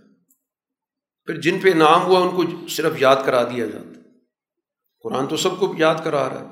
تو اس کا مطلب یہ نعمتیں سب کو میسر ہوں گی تو یاد کرانے کا فائدہ بھی ہوگا۔ اگر یہ نعمتیں ہیں ہی نہیں کسی کے پاس تو اس کو یاد کرانا کوئی معنی نہیں رکھتا۔ اسی طرح قرآن حکیم نے اپنا تعارف کرایا کہ یہ عزت والی کتاب ہے اور اللہ تعالیٰ نے اس کو بہت ہی محفوظ طریقے سے دنیا میں بھیجا ہے۔ اب اس کو سمجھنے والے یا اس سے تعلق رکھنے والے اس کے لیے ایک بنیادی شرط ہے اور وہ شرط یہ ہے کہ ان کی سوچیں پاکیزہ ہوں، ان کی فکر پاکیزہ ہوں۔ تو پھر قرآن سے صحیح طور پہ تم فائدہ اٹھا سکتے اگر دلوں کے اندر کجی موجود ہے، ٹیڑھ موجود ہے، نیتوں کے اندر فساد موجود ہے، غلط نظریات ہیں، تو ظاہر پھر قرآن سے تم صحیح طور پہ استفادہ نہیں کر سکتے۔ تو سب سے پہلے تطہیر ضروری ہے، اپنے دلوں کو پاکیزہ بناؤ۔ تو پھر اس قرآن سے تمہیں رہنمائی حاصل ہوگی۔ سورہ کے اختتام میں بھی انہیں تینوں گروہ کا جن کا یہاں پہ ذکر ہو، ان کے نتائج کا قرآن نے ذکر کیا کہ ان کو اپنے اپنے اعمال کے مطابق جو بھی اچھے برے نتائج ان کا سامنا ہوگا۔ سورہ کا اختتام اسی بنیادی پیغام پہ کیا گیا کہ اپنے عظمت والے رب کی تصویر بیان کرو۔ تصویر کا مطلب یہ ہوتا ہے کہ اس ذات کو تمام خامیوں سے، تمام نقصانات سے، تمام ناپسندیدہ چیزوں سے، تمام کوتاہیوں سے، تمام مظالم سے پاک بیان کرو۔ کہ اللہ تعالیٰ کے اندر کوئی عیب نہیں، نہ وہ کسی پر ظلم کرتا ہے، نہ کسی کے اندر اس نے کمزوری پیدا کی، نہ کسی کو اس نے عیب دار بنایا۔ وہ ان تمام چیزوں سے گویا کہ بہت بلند و بالا ہے۔ سورہ حدید مدنی صورت ہے۔ اس کا آغاز اللہ کی تصویر سے کیا گیا کہ کائنات میں موجود تمام چیزیں اللہ کی پاکیزگی ان معنوں میں بیان کر رہی ہیں کہ ہر ہر چیز کو اللہ تعالیٰ نے مکمل پیدا کی۔ جو بھی چیز ہے اپنے نوعی تقاضے کو پورا کر رہی ہے۔ چاہے جمادات کے نظام پہ چلے جائیں، نباتات کے نظام پہ چلے جائیں، حیوانات کے نظام پہ چلے جائیں، خود انسان کے نظام پہ چلے جائیں، ہر ہر چیز کی جو مطلوبہ صلاحیتیں اللہ نے اس میں رکھی، تو اس لیے ہر چیز گویا کہ اللہ تعالیٰ کی تسبیح کر رہی ہے ان معنوں میں کہ اللہ تعالیٰ کی تخلیق میں کسی قسم کا کوئی عیب نہیں۔ وہی ذات اول بھی ہے، آخر بھی ہے، ظاہر بھی ہے، باطن بھی ہے۔ یہ پورا کائناتی نظام جو اللہ تعالیٰ نے آسمان و زمین کی تخلیق کی صورت میں پیدا کیا، زمین کے اندر جو زراعت کا پیداوار کا نظام ہے، وہ اس نے پیدا کیا۔ آسمان سے بارش کا نظام پیدا کیا۔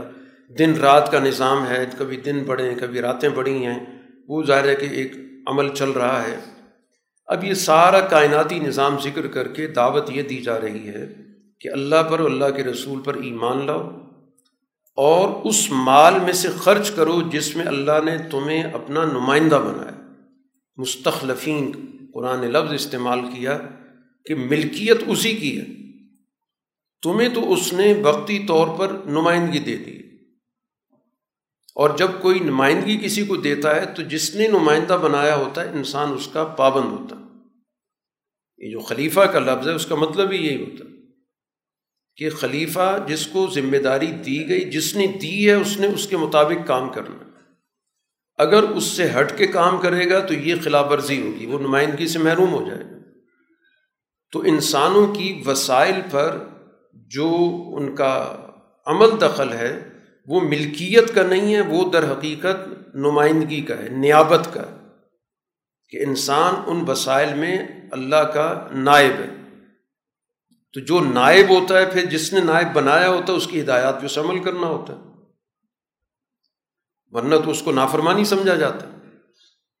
تو ایک تو یہ ذہن صاف کر دیا گیا کہ ملکیتوں پہ جو جھگڑے شروع ہو جاتے ہیں، جس کی بنیاد پر ایک دوسرے کی جان لی جاتی ہے، ایک دوسرے کا خون بہایا جاتا ہے، ایک دوسرے کے وسائل پہ قبضہ کیا جاتا ہے۔ تو بتا دیے کہ یہ تو تمہاری ہے ہی نہیں۔ ملکیت صرف اللہ کی ذات کی۔ تمہارے پاس اللہ کی طرف سے دیا گیا ایک اختیار ہے۔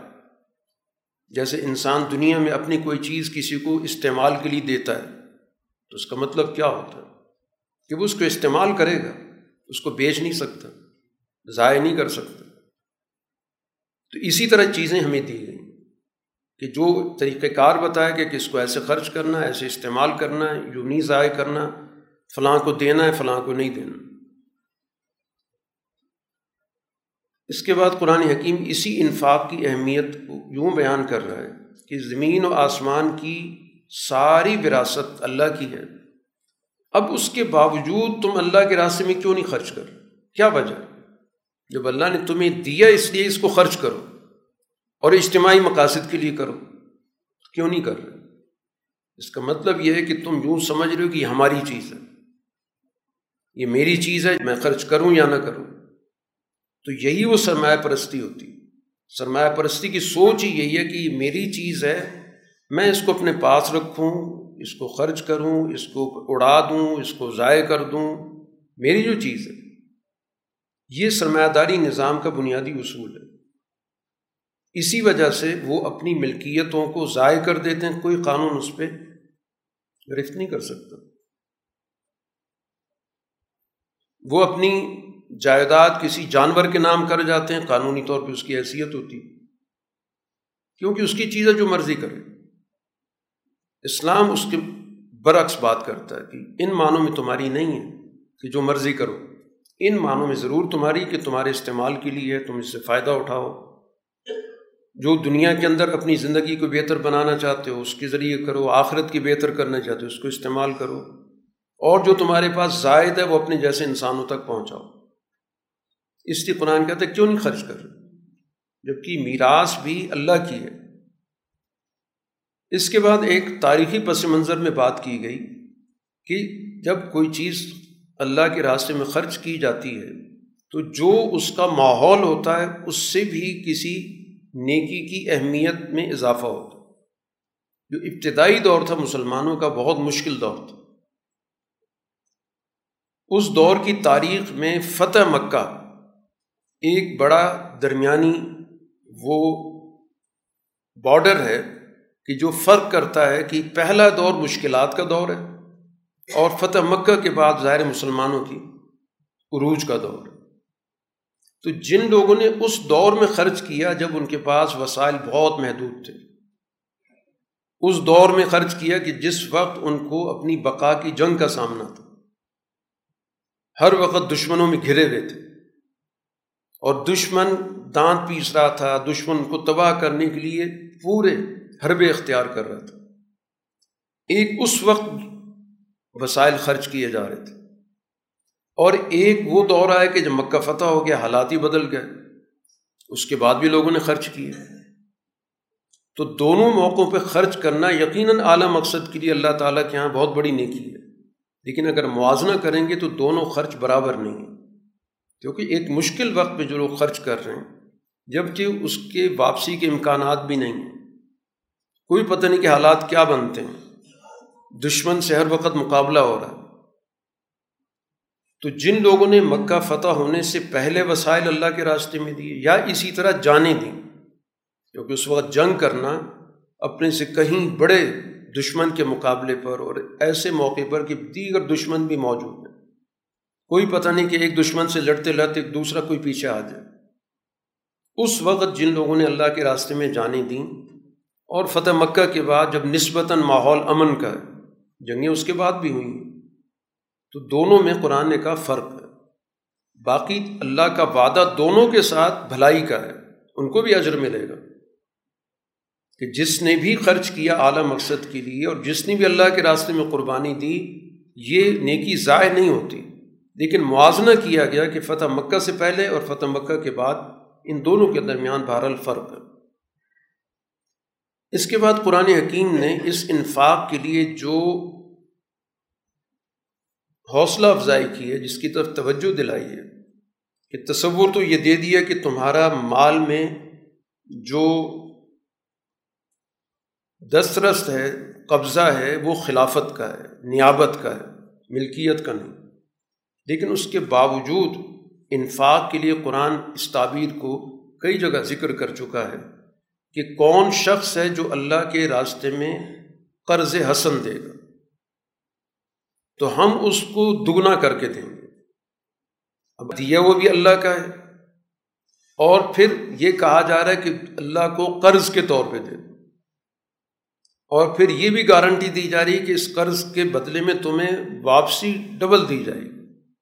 تو یہ گویا کہ انسانوں کے لیے اس دنیا کے اندر اللہ تعالیٰ کی طرف سے ایک بہت ہی حوصلہ افزائی والی چیز رکھی گئی کہ جس نے دیا، وہی تقاضا کر رہا ہے کہ اعلیٰ مقصد کے لیے خرچ کرو، اس کو تعبیر کر رہا ہے قرضے کے عنوان سے، پھر اس کے بعد اس قرضے کے ریٹرن کی بات بھی کر رہا ہے اور برابری کا بھی نہیں بلکہ دگنا کر کے بات کر رہا ہے۔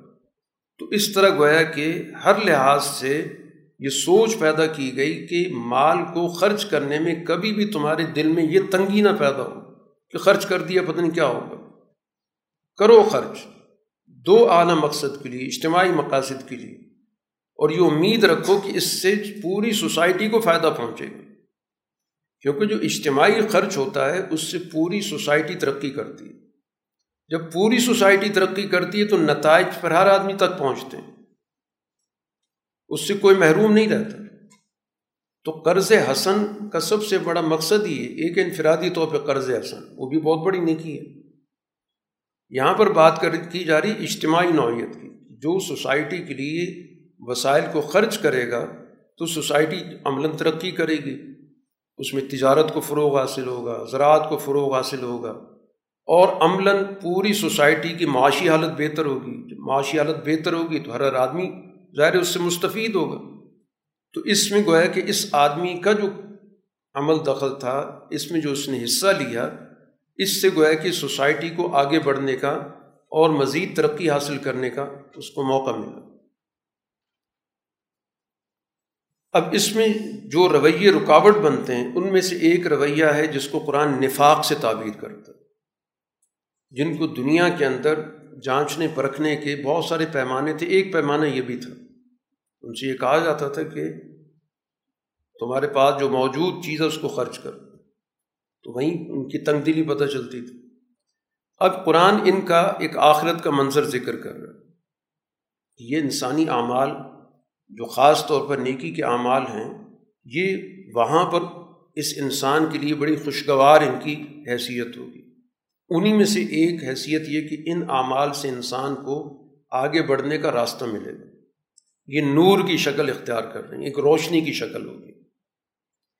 اب جو سچے ایمان رکھنے والے ان کے پاس تو روشنی ہوگی۔ اب منافقین کے پاس تو کچھ بھی نہیں ہوگا۔ کیونکہ ان نے جو کچھ بھی کیا تھا، وہ تو صرف دکھاوے کا کچھ کام کیا تھا، یا اپنی جان بچانے کا کیا تھا، یا مفاد کے اصول کے لیے کیا تھا۔ وہ تو وہیں ختم ہو گیا۔ اس لیے وہ باقاعدہ اس موقع پر یہ درخواست کریں گے ایمان والی جماعت سے کہ آپ کے پاس جو روشنی ہے، ہمیں بھی دکھائیں، تاکہ ہم بھی اس روشنی میں، اس اندھیرے کے اندر سفر کریں۔ تو ان سے کہا جائے گا کہ پیچھے لوٹ کے جاؤ۔ یہ روشنی تو ہم وہاں سے لے کر آئیں یہ تو دنیا کے اندر جو ہمارا کردار تھا، یہ روشنی تو وہ ہے۔ یہاں کہاں سے روشنی آئی؟ وہاں روشنی تلاش کرو۔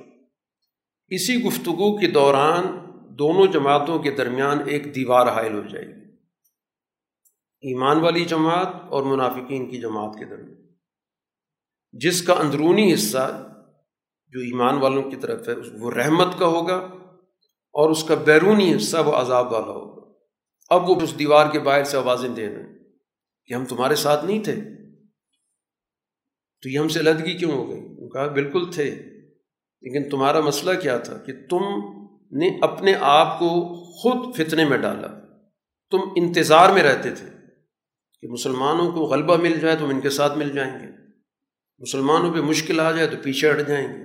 تو تم تو زندگی اس طرح بسر کرتے رہے اور ہمیشہ شکو کو شبہات میں رہے۔ دل میں تو ایمان تھا نہیں۔ اور تمہاری بڑی بڑی آرزوئیں تھیں۔ اس نے تو دھوکے میں ڈال دیا۔ تم اپنے آپ کو سمجھتے تھے کہ ہم سب سے زیادہ سمجھدار لوگ ہیں، کہ ہم نے ہر ایک سے بنا کے رکھی ہوئی کہ ان کو غلبہ حاصل ہو جائے گا تو ان کو بتائیں گے ہم تمہارے ساتھ ہیں۔ ان کو ہو گیا، ان کے ساتھ مل جائیں گے۔ یہاں تک کہ اب یہ دن آ گیا۔ تو آج تو ظاہر ہے کہ اس کا کوئی معاوضہ تو نہیں لیا جا سکتا جس کے بدلے میں تمہیں روشنی دے دی جائے۔ اور اسی طرح جن کے ساتھ تم جڑے ہوئے تھے، کافروں کے ساتھ، ان سے بھی کوئی معاوضہ نہیں لیا جائے۔ قرآن حکیم اسی حوالے سے اہل ایمان کو مخاطب کر رہا ہے۔ کہ یہ دنیا کے اندر جو اللہ کا ذکر ہے یا اللہ کی طرف سے جو وہی آئی ہے، یہ در حقیقت انسانوں کی اندر کی تبدیلی کے لیے آئی ہے۔ ان کے دلوں کے اندر اللہ سے رجوع پیدا کرنے کے لیے، دنیا کے اندر اللہ کا نازل شدہ ذکر اسی مقصد کے لیے کہ اس کے ذریعے اللہ سے تعلق پیدا ہو، دلوں کے اندر خوشبو پیدا ہو۔ اور ان لوگوں کی طرح نہ ہو جن کے دلوں پر سنگ دلی چھا گئی۔ اور اکثریت اس میں سے ان لوگوں کی تھی جنہوں نے اللہ تعالیٰ کے قوانین کو توڑا۔ اسی طرح قرآن حکیم یہاں پر دنیاوی جو زندگی ہے اور قرآن یہ دنیا کا جو لفظ استعمال کرتا ہے، دنیا کا مفہوم بنیادی طور پر وہ چیز جو کم درجے کی ہوتی ہے، یا اعلیٰ کے مقابلے پر لفظ استعمال ہوتا ہے۔ یعنی کم درجے کی مفادات کی نوعیت جس کے پیچھے کوئی مقصد نہ ہو۔ اعلیٰ مقصد کے ساتھ جو زندگی بسر کی جاتی ہے، وہ حقیقی زندگی ہوتی ہے۔ دنیاوی زندگی قرآن جس کی مذمت کرتا ہے، وہ ہے جس کے پیچھے گھٹیا مقصد، مفاد پرستی ہو۔ اب جو بغیر کسی نصب العین کے، بغیر کسی اعلیٰ مقصد کی دنیا کی زندگی ہوگی، قرآن نے اس کو ایک مثال سے سمجھایا۔ وہ کیا زندگی ہے؟ کھیل تماشا ہے۔ اگر انسان زندگی کا آغاز کرے۔ آغاز زندگی کا بچپنے میں بچپنے میں انسان کی زندگی کیا ہے؟ کھیل کود ہے۔ تھوڑا سا بڑا ہوا تو قرآن کہتا ہے، پھر انسان ظاہر جوانی کی طرف آتا ہے۔ تو پھر اس کی زندگی کا کل مقصد کیا ہے؟ اگر اس کے پیچھے کوئی نصب العین نہیں ہے، وہ صرف زینت ہے۔ کپڑے اچھے ہونے چاہیے۔ انسان کی لک اچھی ہونی چاہیے۔ اسی میں ساری اس کی زندگی بسر ہوتی۔ پھر مزید آگے بڑھتا ہے، تو پھر اس کے اندر ایک اور سوچ پیدا ہو جاتی ہے، وہ کمپٹیشن کی۔ اور اس کے پاس اگر کوئی اچیومنٹ ہے، اس کے پاس کوئی چیز، تو اس پہ فخر کرے گا کہ میرے پاس یہ ڈگری ہے، میرے پاس یہ وسائل ہیں، میرے پاس یہ نوکری ہے، وغیرہ وغیرہ۔ اور پھر جب زیادہ عمر ہو جائے گی پھر اس پہ ہوگا کہ زیادہ سے زیادہ میرے پاس دولت ہو، زیادہ سے زیادہ فیملی ہو، بڑا خاندان ہو۔ یہ گویا کہ نصب و العین سے محروم زندگی تو ساری یہ ہے۔ اس کے علاوہ دنیاوی زندگی ہے کیا؟ یہ مختلف براحل سے گزرتے گزرتے یہاں تک پہنچتی۔ اسی کو قرآن حکیم نے ایک مثال سے سمجھایا کہ یوں سمجھو کہ جیسے بارش نازل ہوتی ہے تو کاشتکار اس بارش سے خوش ہوتا ہے کہ پیداوار ہو رہی تو پیداوار تو ہو جاتی ہے، نکل بھی آتی ہے۔ پھر کچھ عرصے کے بعد وہ ساری زرد ہو جاتی ہے چورا چورا ہو جاتی۔ ہے کوئی اس پہ مصیبت آ جاتی ہے، کوئی تباہی آ جاتی ہے۔ تو خوشی تو سے حاصل ہوئی، لیکن نتیجہ اس کے ہاتھ میں کچھ نہیں آیا۔ تو اسی طرح گویا کہ بغیر کسی اعلیٰ مقصد کے دنیا کے اندر انسان اگر زندگی بسر کرے گا تو وہ یہی کچھ ہے۔ اور آخرت میں اس کے ہاتھ کچھ نہیں، کیونکہ دنیا میں اس کا کوئی مقصد نہیں تھا۔ دنیا کے اندر بھی اس نے وقت گزاری کی ہے اپنے مفادات کی زندگی بسر کی ہے۔ تو اس کو آخرت میں کیا حاصل ہوگا بلکہ آخرت میں اس کے لیے بڑا عذاب شدید ہے۔ اس کی دعوت دی گئی کہ اپنے رب کی معافی کی طرف دوڑو سابق سبقت، مقابلہ کرو۔ ان کاموں کا کہ جن سے اللہ تعالیٰ کی مغفرت تمہیں حاصل ہو۔ اپنی زندگی کو با مقصد بناؤ۔ اس کا ایک نصب العین متعین کرو کہ یہ اس کا اعلیٰ مقصد، جتنا اعلیٰ مقصد ہوگا ظاہر اسی کے مطابق انسان کے اعمال کو پرکھا جائے گا۔ تو سوسائٹی کی فلاح کے کاموں میں ان میں سبقت لے کے جاؤ۔ ان کے اندر تمہارے درمیان کمپٹیشن جیسے صحابہ کے درمیان اسی مقصد کے لیے آپس میں ان کے درمیان مقابلہ ہوتا تھا کہ اس نے اتنا خرچ کیا، میں اس سے آگے بڑھ کے خرچ کروں۔ گا یہ اتنے لوگوں کے کام ہے میں اس سے زیادہ لوگوں کے کام آؤں گا یہ میدان جنگ میں فرنٹ پہ تھا، میں اس سے بھی آگے جاؤں۔ تو یہ سوسائٹی کے اندر ایک صحت مند مقابلہ کہلاتا ہے کہ جتنے انسان اعلیٰ مقاصد کے لیے جدوجہد کرتا ہے، اخلاق کے اندر مقابلہ کرے گا، سچائی میں مقابلہ ہوگا، دیانتداری میں مقابلہ ہوگا، رزق حلال کے حصول میں مقابلہ ہوگا، تو سوسائٹی کے اندر خود بخود اقدار جو ہے وہ ترقی کریں گے۔ اب اس کے منفی جو چیز ہے وہ قرآن اس کو ذکر کرتا ہے، مختال فخور، اترانے والی سوچ، بڑائی جتانے والی سوچ۔ اور یہ سوچ جب پیدا ہوتی ہے تو اس کا سب سے بڑا جو نتیجہ نکلتا ہے، وہ سرمایہ پرستی ہوتی ہے، بخل۔ نہ صرف خود بخل کرنا، بلکہ باقاعدہ بخل کا پورا کا پورا نظام بنانا۔ لوگوں کو بھی یہی کہنا کہ جس کے پاس وسائلوں سے ہی تلقین کرنا، اپنے پاس جوڑ کے رکھو۔ دوسروں کو کیوں دیتے ہو؟ دوسروں پہ بالکل نہ خرچ کرو۔ تو ان وسائل پر اطراتے پھرنا کہ ہمارے پاس اتنے وسائل ہیں، ہمارے پاس اتنی صنعتیں ہیں، اتنی ملیں ہیں، اتنی زمینیں ہیں۔ یہ وہ سوچ ہے جو سوسائٹی کے اندر تباہی پیدا کرتی اس کی قرآن نفی کر کہ انفاق کی سوچ اگر سوسائٹی کے اندر ہوگی تو سوسائٹی مجموعی طور پہ ترقی کرے گی۔ کیونکہ جو بھی انفاق کیا جاتا ہے وہ بالآخر سوسائٹی کے ذریعے اس تک واپس پہنچتا ہے۔ معاشرہ ترقی کرتا ہے۔ اور جتنا بخل ہوگا تو نتیجہ کیا نکلے گا کہ وسائل سکڑتے جائیں گے، سکڑتے جائیں گے۔ پھر اس کے بعد ایک بڑا امپائر پیدا ہوتا چلا جائے گا۔ جو اپنے جیسے لوگوں کو بھی اپنے اندر لپیٹتا جائے گا۔ تو بخل تو مزید وسائل کو جوڑتا چلا جاتا ہے، محدود کرتا چلا جاتا ہے۔ اس صورح کے اندر ایک بڑی اہم رہنمائی کی گئی ہے۔ اس کی آیت نمبر پچیس میں کہ اللہ تعالیٰ نے تمام رسولوں کو دنیا کے اندر واضح دلائل کے ساتھ بھیجا اور ان کے ساتھ دو چیزیں بھیجی۔ ایک کتاب نازل کی اور ایک میزان نازل کی۔ اس کتاب پر عمل درآمد کرنے کا ایک متوازن نظام بھی نازل کی تاکہ لوگ انصاف پر کھڑیں انبیاء کی بیست کتابوں کا نزول اس لیے ہوا ہے کہ سوسائٹی کے اندر عدل قائم کیا جائے۔ اور یہ قرآن نے بغیر کسی تفریح کے تمام رسولوں کا ذکر کیا۔ کہ تمام رسول اسی لیے آئے کہ ایک ان کے پاس وہ ہدایات ہوتی تھی جس کو قرآن کتاب کہہ رہا ہے، اور دوسرا ان کے پاس وہ عملی نظام ہوتا تھا کہ اس کتاب پر عملی نظام کیا بنے گا۔ ان کی معیشت کا نظام کیسے بنے گا، ان کی معاشرت کا نظام کیا ہوگا، ان کے اخلاق کا نظام کیا ہوگا، ان کی سیاست کا نظام کیا ہوگا، اور مقصد اس کے ذریعے سوسائٹی کے اندر عدل کو قائم کرنا۔ اور پھر اس عدل کے قیام کے لیے ظاہر ہے کہ کچھ ایسے عناصر موجود ہوتے ہیں جو رکاوٹ بنتے ہیں۔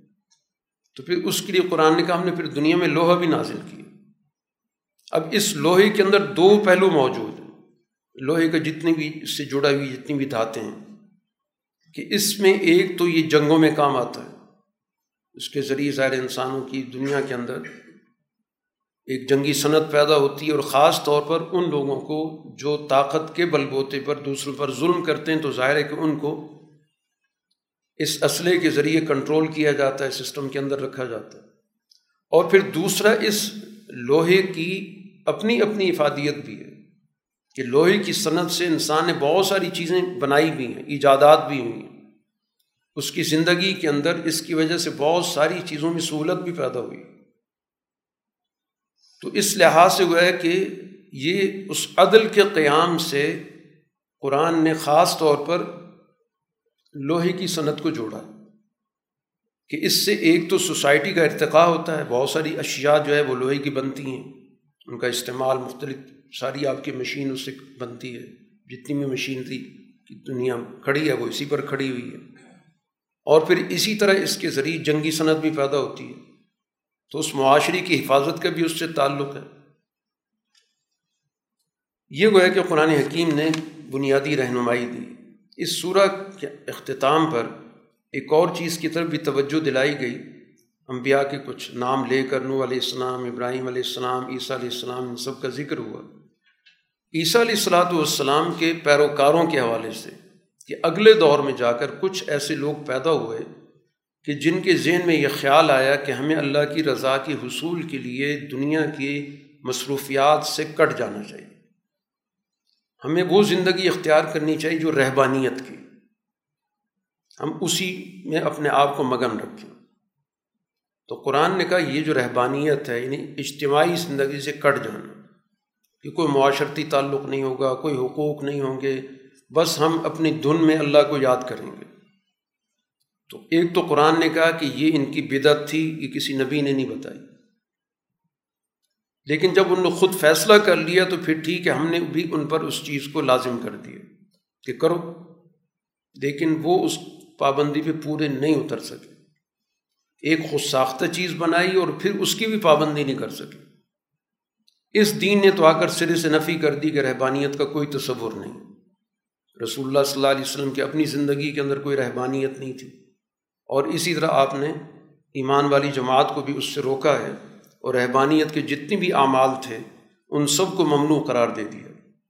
کہ مسلسل روزے رکھنے سے آپ نے منع کیا، غیر ازدواجی زندگی گزارنے سے آپ نے منع کیا، اپنے اوپر غیر ضروری پابندیاں لگانا، ان سب سے منع کیا اور توازن کی زندگی کی طرف توجہ دلائی اور اپنے آپ کو بطور نمونے کے پیش کیا کہ میں تمہارے درمیان رہتا ہوں، میں روزے رکھتا بھی ہوں، روزے چھوڑ بھی دیتا ہوں، نوافل روزے کی بات اسی طرح میں رات کو شب بیداری بھی کرتا ہوں، رات کو آرام بھی کرتا ہوں، میری فیملی لائف بھی ہے، تجارت بھی ہے، پوری ایک زندگی ہے۔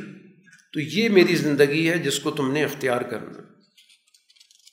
سورہ مجادلہ مدنی صورت ہے۔ اس کے آغاز میں ایک واقعے کا ذکر ہے کہ زمانہ جاہلیت میں ایک رسم موجود تھی کہ اگر کوئی شخص اپنی بیوی کو اپنی ماں سے تشبیح دے دیتا تھا تو ہمیشہ کے لیے ان کا جو رشتہ ختم ہو جاتا تھا۔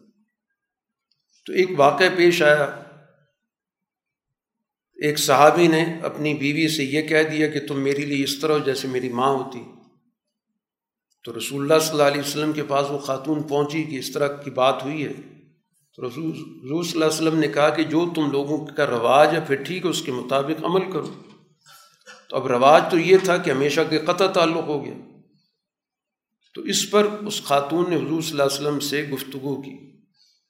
ایک قسم کی آپ سے اس نے بحث کی۔ وہ کہا کہ میرے اتنے سارے بچے ہیں، وہ خود بھی بوڑھے ہو چکے ہیں، ہم اپنی زندگی ہم کیسے بسر کریں گے؟ حضور صلی اللہ علیہ وسلم نے کہا تم لوگوں کا رواج ہے، تو تم لوگوں کے رواج ہی ہیں، میں تو اس میں کچھ نہیں کر سکتا۔ تو اس موقع پر اللہ تعالیٰ نے اس عورت کی بات سن لی۔ مجادلہ کا مطلب یہ کہ بحث کرنے والی خاتون۔ اور باقاعدہ اس پہ ایک کفارے کا نظام دیا گیا کہ ایسی بات کرنا اول تو بالکل فضول ہے۔ مائیں وہی ہوتی ہیں جن نے جنا ہوتا ہے۔ یہ تو بڑی تم نے گری ہوئی اور جھوٹی بات کی کہ ایک عورت جس سے تمہارا ازدواجی رشتہ ہے، تم نے اس کو ماں بنا دی تو مائیں تو نہیں بن سکتی۔ کسی کی غلط بیانی سے۔ لیکن بات تو بہت فضول کی ہے۔ تو اس کا پھر قرآن یہاں پہ کفارہ ذکر کیا کہ یہ کفارہ دینا پڑے گا، اس شخص کو اور اس کے بعد ظاہر ان کی معمول کی زندگی بحال ہو جائے گی۔ تو سب سے پہلے اس دور کے اندر، چونکہ غلام بھی موجود تھے تو غلاموں کی آزادی کی مختلف طریقے اختیار کیے گئے۔ اس لیے تقریباً جتنے بڑے بڑے گناہ سرزد ہوتے تھے، اس میں سب سے پہلے کفارہ یہی ہوتا تھا، غلام آزاد۔ کا اور اگر نہیں ہے ایسا، جیسے کہ آج کل نہیں ہے، تو پھر ایسے شخص کو دو مہینے کے لگاتار روزے رکھنے ہوں۔ کیونکہ اس نے جو بات زبان سے نکالی ہے، وہ بہت ہی گھٹیا بات کی۔ اس طرح گویا کہ تنبی کر دی گئی کہ جو ہمارے ہاں بات کہنے میں سمجھا جاتا کوئی حرج کی بات نہیں۔ بات ہم جو زبان سے نکالتے رہیں بات کی سنگینی کو واضح کیا گیا کہ ایسے شخص کو پھر یہ کفارہ دینا ہو۔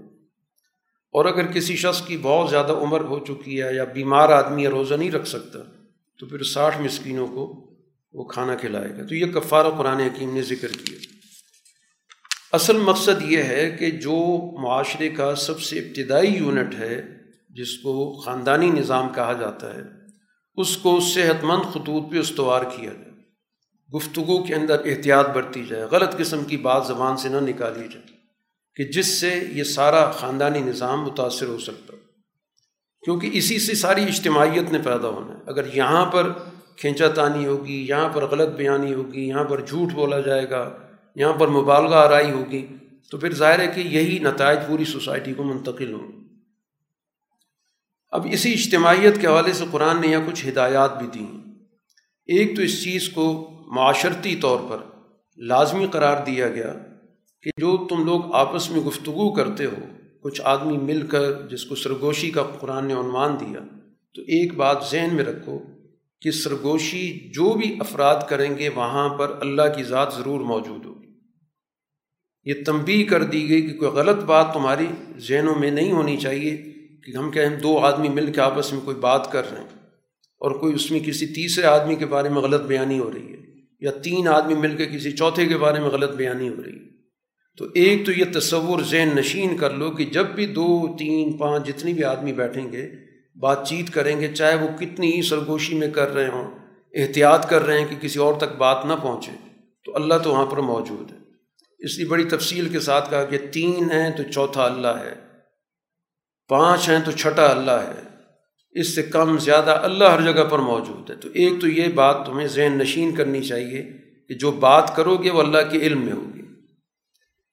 دوسری بات قرآن حکیم نے یہ بات بھی واضح کر دی کہ اس طرح کی کوئی بھی گفتگو ہو، اس کا مقصد اگر معاشرے کی بھلائی ہے، معاشرے کے اندر عدل کا قیام ہے، معاشرے کے اندر اعلیٰ اخلاق کی ترویج ہے، تو یہ تو اللہ تعالیٰ کو بہت پسند ہے۔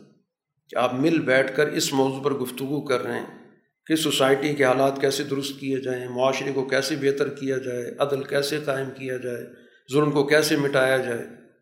اور اگر اس کا مقصد بیٹھ کے منصوبے بنانا ہے کہ سوسائٹی میں کیسے زیادہ سے زیادہ پیسے جمع کیے جائیں، کس طرح ناانصافی کے راستے کھولے جائیں، کس کس طریقے سے سازش کی جائے، کس طرح دھوکے دیے جائیں، تو پھر یہ جو طرز عمل ہے، یہ اللہ تعالیٰ کے نزدیک سب سے زیادہ اللہ کو ناراض کرنے والا ہے۔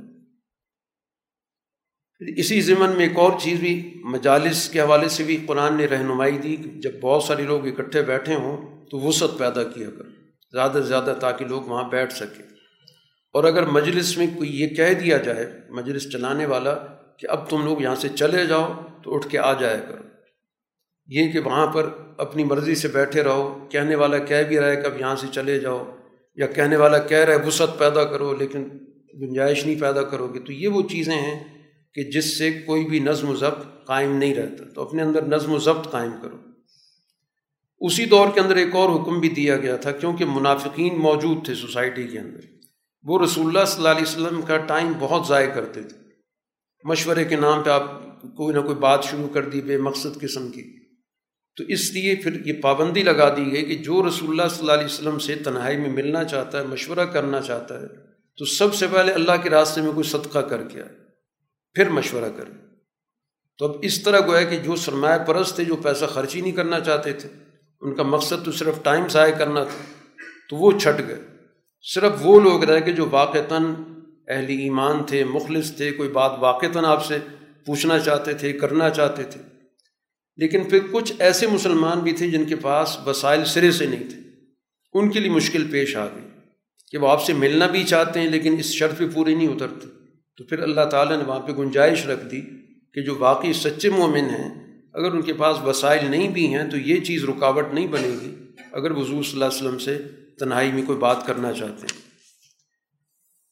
اسی کے ساتھ ساتھ اس بات کو بھی واضح کر دیا گیا سورہ کے اختتام پر کہ اس دنیا کے اندر ایک ایمان والی جماعت ہے جس کو قرآن نے حزب اللہ کہا اور ایک اس کے مقابل جماعت ہے جس کو حزب الشیطان کہا۔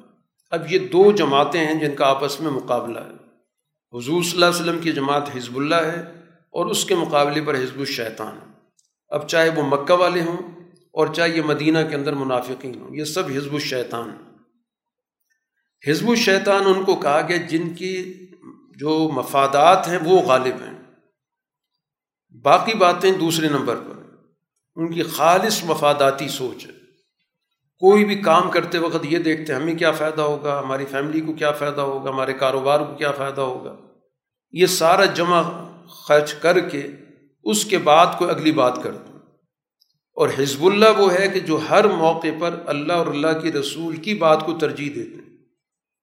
چاہے اس کے مقابلے پہ ان کو اپنے خاندان کو چھوڑنا پڑے، اپنے کاروبار کو چھوڑنا پڑے، اپنی تجارت کو چھوڑنا پڑے، اپنی قربانی دینی پڑے، وہ اس مقصد کے لیے تیار ہوتے ہیں۔ تو یہ گویا کہ قرآن حکیم نے کہا کہ حزب اللہ کا حصہ بنو، جو حزب الشیطان کے طریقے ہیں، ان سے اپنے آپ کو دور رکھو۔ کیونکہ شیطان ایسے لوگوں پر غالب آ جاتا ہے اور ان سے اللہ کی یاد بھلا دیتا ہے۔ خالص مفاداتی سوچ۔ سرمایہ کو کیسے زیادہ سے زیادہ جمع کرنا ہے، کس طرح ہم نے سازش کرنی ہے، کس طرح لوگوں کے درمیان جھگڑے پیدا کرنے ہیں، کس طرح کسی کو کسی پہ مسلط کرنا ہے۔ تو ایک سوچ یہ ہے تو ان کی سوچ مفادات کی گرد گھومتی، اپنی ذات کا، اپنے خاندان کا، اپنے کاروبار کا۔ اور جو ایمان والی جماعت ہے، اس کے سامنے مرکزی حیثیت اللہ کے رسول کی اتباع ہوتی، اس کی اطاعت ہوتی۔ تو اس وجہ سے قرآن نے اس سورہ کے اختتام پہ جو آخری آئے تھے اس میں یہی چیز واضح کی گئی کہ جو اللہ پر اور آخرت پر ایمان رکھتے ہیں تو وہ کبھی بھی ایسے لوگوں سے رشتہ داری نہیں کریں گے، تعلق نہیں پیدا کریں گے، کسی کے ساتھ دوستی نہیں کریں گے جو اللہ اللہ کے رسول کے دشمن ہیں۔ چاہے ان کے اپنے ماں باپ ہی کیوں نہ ہو چاہے ان کے اپنے بھائی کیوں نہ ہو چاہے ان کے خاندان کے لوگ ہی کیوں نہ ہوں، وہ ان سے تعلق نہیں قائم کریں گے۔ اور اس دور کے اندر تو ظاہر خاندان اسی طرح تھے کہ جو ایمان میں آ گیا، اس کا بھائی جو ہے دوسری سائڈ پہ کھڑا ہوا ہے۔ تو اب ایسے موقعوں پر یہ سب سے مشکل وقت تھا کہ ایک طرف خاندانی رشتے کھڑے ہیں اور ایک طرف حضور صلی اللہ علیہ وسلم کے ساتھ تعلق ہے۔ لیکن اس موقع پر ان کے پاؤں ڈگمگائے نہیں۔ کسی بھی موقع پر ان کے ذہن میں یہ نہیں آیا کہ مقابلے پر باپ ہے، بیٹا ہے، کون ہے۔ حضرت بکر صدیق رضی اللہ تعالیٰ عنہ کہ بیٹے غزوہ بدر کے اندر دوسری طرف تھے، قریش کے ساتھ تھے۔ بعد میں مسلمان بھی ہو گئے۔ تو مسلمان ہونے کے بعد کہنے لگے کہ ابا جان، غزوہ بدر میں آپ میری تلوار کے نیچے آ گئے تھے۔ تو مجھے حیا آ گئی، میں نے اپنی تلوار واپس لی۔ تو حضرت ابو بکر نے کہا، بیٹا، معاملہ برعکس ہوتا۔ تو میری تلوار رکتی نہیں کہ تم بیٹے تھے۔ تم دشمن تھے میرے رسول کے، میں نے تمہیں قتل کر دینا تھا۔ تو یہ ان کے اندر چیز موجود تھی کہ اصل اللہ کے رسول کا حکم ہے۔ باقی رشتوں کی اس کے مقابلے پر کوئی حیثیت نہیں۔ تو یہ اللہ کی جماعت ہے، حزب اللہ ہے اور حزب اللہ ہمیشہ غالب آنے والی۔ ہے باخر الدعمان الحمد للہ رب العالمین۔ الحمد للہ